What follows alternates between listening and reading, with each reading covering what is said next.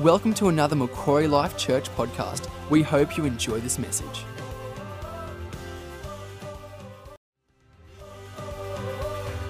Welcome to another Macquarie Life Church podcast. We hope you enjoy this message.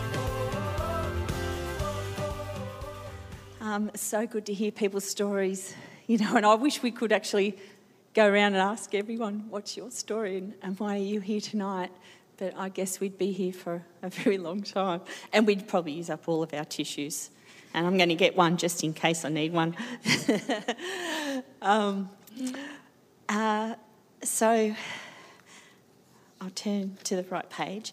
I'm just going to share uh, a few insights with you that I just um, got recently from a situation that happened to me. And whilst my um, the thing I'm going to share is around my mum who um, passed away um, five years ago next week um, to breast cancer, and she was 71. I know that grief is attached to loss, and some of you are not here because you've lost someone, but you're in other situations where you're feeling grief.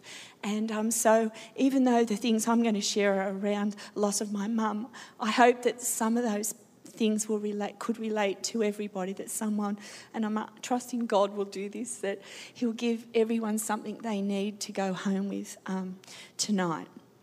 Um, just last week, I was in Israel. I know. How good is that? um, it's a bucket list. It was a bucket list holiday. Um, I enjoyed every minute of it. Um, we were there with friends.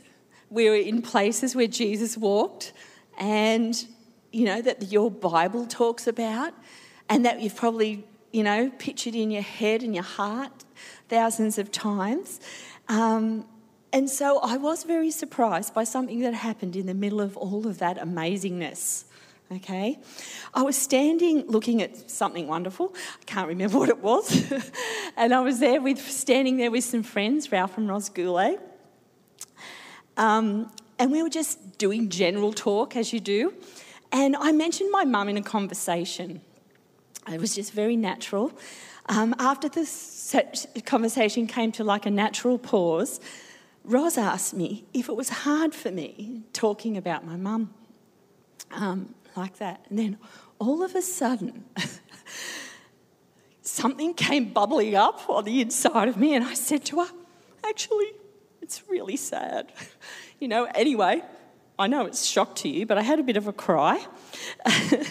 you know, I had a few tears, and she had a few tears on my behalf. And then I'm sure Ralph had a tear there somewhere too. But anyway, he made us all have a group hug. And that was really nice. Um, and then we went off and saw something else amazing and wonderful. Um, so then, pondering about that whole thing, what sort of shocked me was that I could be in the most wonderful of places with the most wonderful people, laughing, experiencing so much joy, and at the very same time, as that, carrying around um, some sadness on the inside. Really, I was unaware of that until a nice person asked a kind question. And isn't kindness like that? When you're feeling, vul- you know, you feel someone, uh, kindness is like a key that just unlocks people's hearts. I can remember Wynette saying to me not long after her beautiful husband passed away, she said, Donna, don't be too nice to me. You know, I'm just holding it together, you know. Um, you know, and it's true. I can remember having to preach not long after mum and some of my beautiful friends were there. Are you going to be all right? And I said, Don't be nice to me. Just don't be nice to me till after. because kindness is like that. It sort of does unlock, and that's a good thing to remember. Um, and so I realised that um, that through that experience, and then talking to Robbie the other day, um, that the sadness and the grief exist alongside the joys of life. Like train tracks, Rob said, and it's true. Uh, yeah, it will be five years next week. Um, and in the past, or probably what I thought in my head is that, all right, now you should be right now, you'll be over that now, it's five years. You know, come on, um, time heals all wounds. You know, have you heard that? Um, it's, but now I know, and I've, I've, grown up a bit and I've experienced life a bit more to know that that's not really true. Um, I agree with what Gillian March said. She said, It's only God's love that can bring healing, and the loss will always be there. It may not be as fresh or dark or painful, but it is there. Um, so that's the first thing I realised that it's okay for the two to exist together um, in life. And I realised the next thing was how good it was to let that out at that time, as long as the people around you could cope. But the build up happens because the days march on, you know, um, and business creeps in. And we have things that have to be done, and you need to stay strong for others. And it, it's not always appropriate, you know, to you know burst into tears or or lose it. Um, so it build it does just naturally build up, especially at times like now, Christmas. Um, that are full of gatherings that would be so much better if that person was there. I was looking for my sister, but I don't think she's here. Um, am I on the right page? Okay. So that's why we have a night like tonight, because it's okay to lose it, all right? And hopefully I'm not being taped. So. Um, and to make space to acknowledge the sadness. And I think that's normal and healthy. I think we're getting better at that in life to acknowledge that that's part of life. I cannot remember growing up anyone talking to me about handling grief. I can't remember anyone mentioning it in all my school years, any or in, in life in general, how to handle that sort of thing.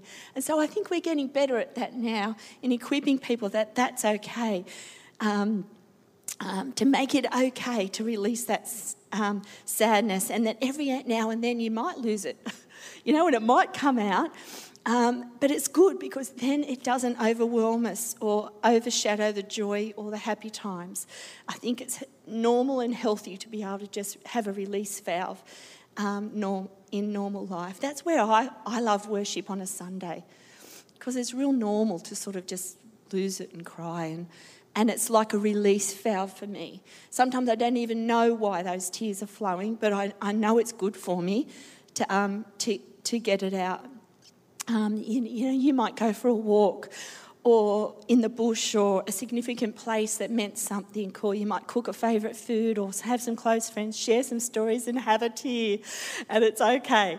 You thought I was going to say have a beer, but have a beer and a tear. Uh, and that's okay because see how it's just normal part of life and it's releasing um, things and then doing something is good. The normal cycle of life includes incredible joy and grief um, and loss, often at the same, oh, sorry, incredible joy and then grief and loss at the same time. We have not really been equipped to handle the grief side um, for ourselves, let alone for those around us. I'm so aware, especially at the moment when we have the joy of a baby in our family.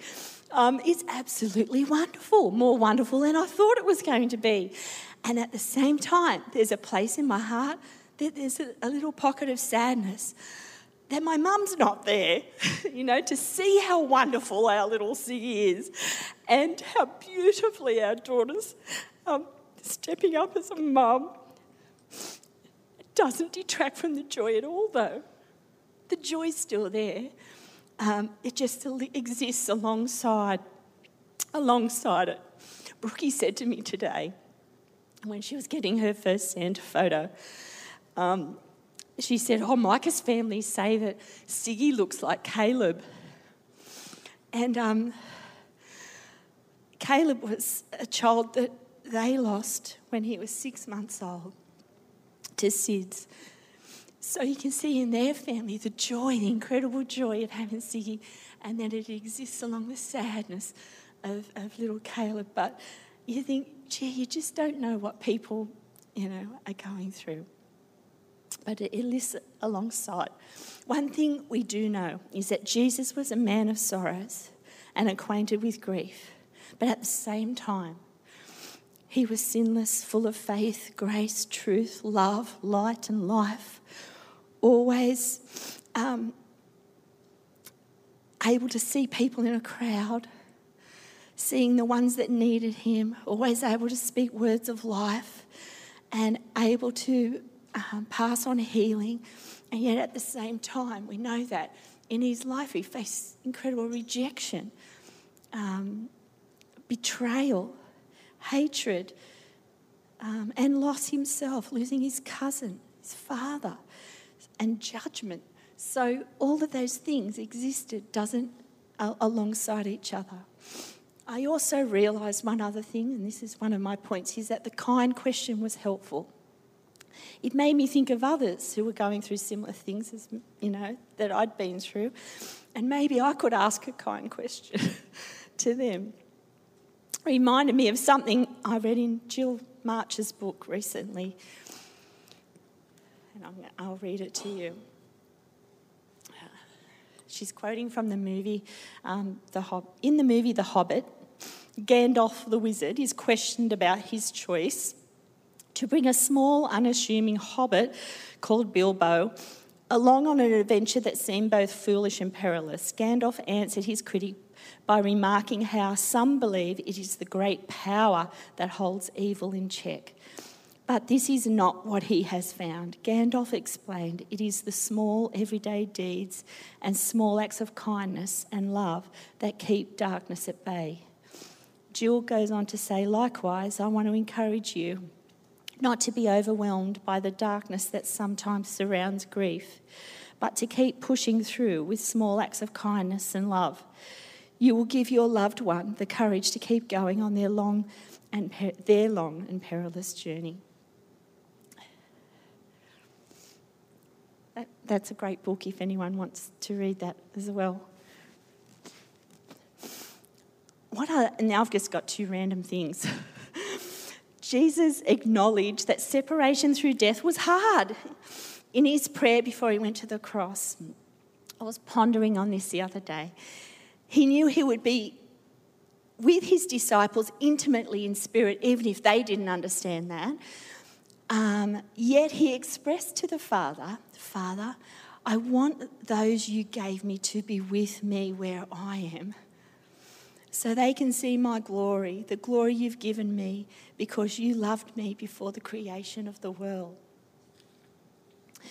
Even though He is with us and will never leave us, we have comfort from those words. Um, he does long for that day that we'll be with Him in heaven too. And I like that. When we can see Him face to face, He acknowledges the gap, that there's that gap. And I think that gives us permission to do the same. I also love that he wants us to see his glory and how he really is. you know, and I can imagine our my mum, and I can imagine Jesse, and I can imagine Stephen, and I can imagine many others um, wanting us to know, you know, that they're okay and how they look in their new, their new improved, um, glorious bodies, especially Jesse. Um, and, and looking forward, and them also looking for the, for the day that we're together again. Now, when I was in Israel, I had some light on a verse that I've often struggled with in the New Testament, where um, it seems like Jesus doesn't really care uh, about death. It's where um, Jesus asked a man to follow him, and he said, First, let me go and bury my dad or my father. And Jesus responds, Follow me, let the dead bury their own dead. Um, and it was explained to us that the Jewish burial process at the time had evolved um, to a two step process. And the first, they would embalm um, the body with spices and wrap it in the burial clothes and lay it in a tomb on a bench. Um, then, a whole year later, um, they would go back to the tomb and have another um, process and ceremony, and they would gather the bones and then put them in a special box and then store them um, in the tomb in a different way. So it was explained to us by a beautiful Jewish man that this is what Jesus was speaking about, this second process, when he used those words, and that just really helped me. Um, you'll notice that we have the candle box up here. Please don't be intimidated by the candle box. Um, and in a moment, um, I'm going to get Di to play, start playing, or the music team to come up. Um, we're going to invite you to maybe come and light a candle if you want to, no pressure. Um, there's different reasons why you might want to do that. Um, it could be just to honour the memory of someone who's not here anymore on the earth, but is so alive, you know, in your heart and your memories. Um, it may be just to release some of the sadnesses that are built up, built up on the inside. Something to do just to acknowledge that and to re- help release that. It may be just to declare the light of life over a situation that's hard at the moment. Um, and it may be just to light a candle as a symbol of trusting God, His word, and His timing. Or God might prompt you to do it for a completely different reason. But this is a night where we get to do whatever we want um, in our own time, in our own way. Um, before we move into that, I just want to read some scriptures.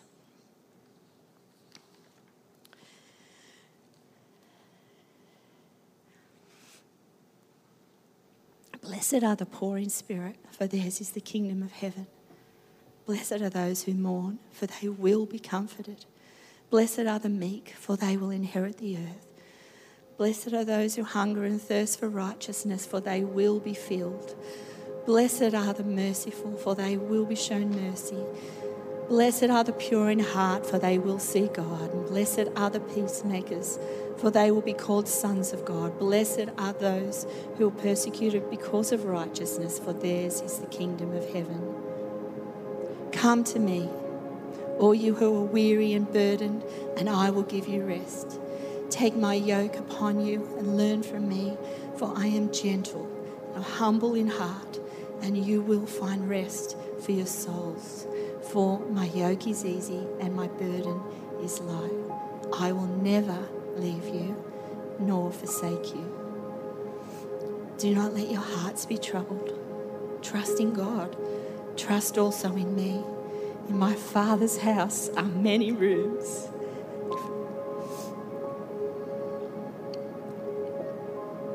If it were not so, I would have told you. I go to prepare a place for you.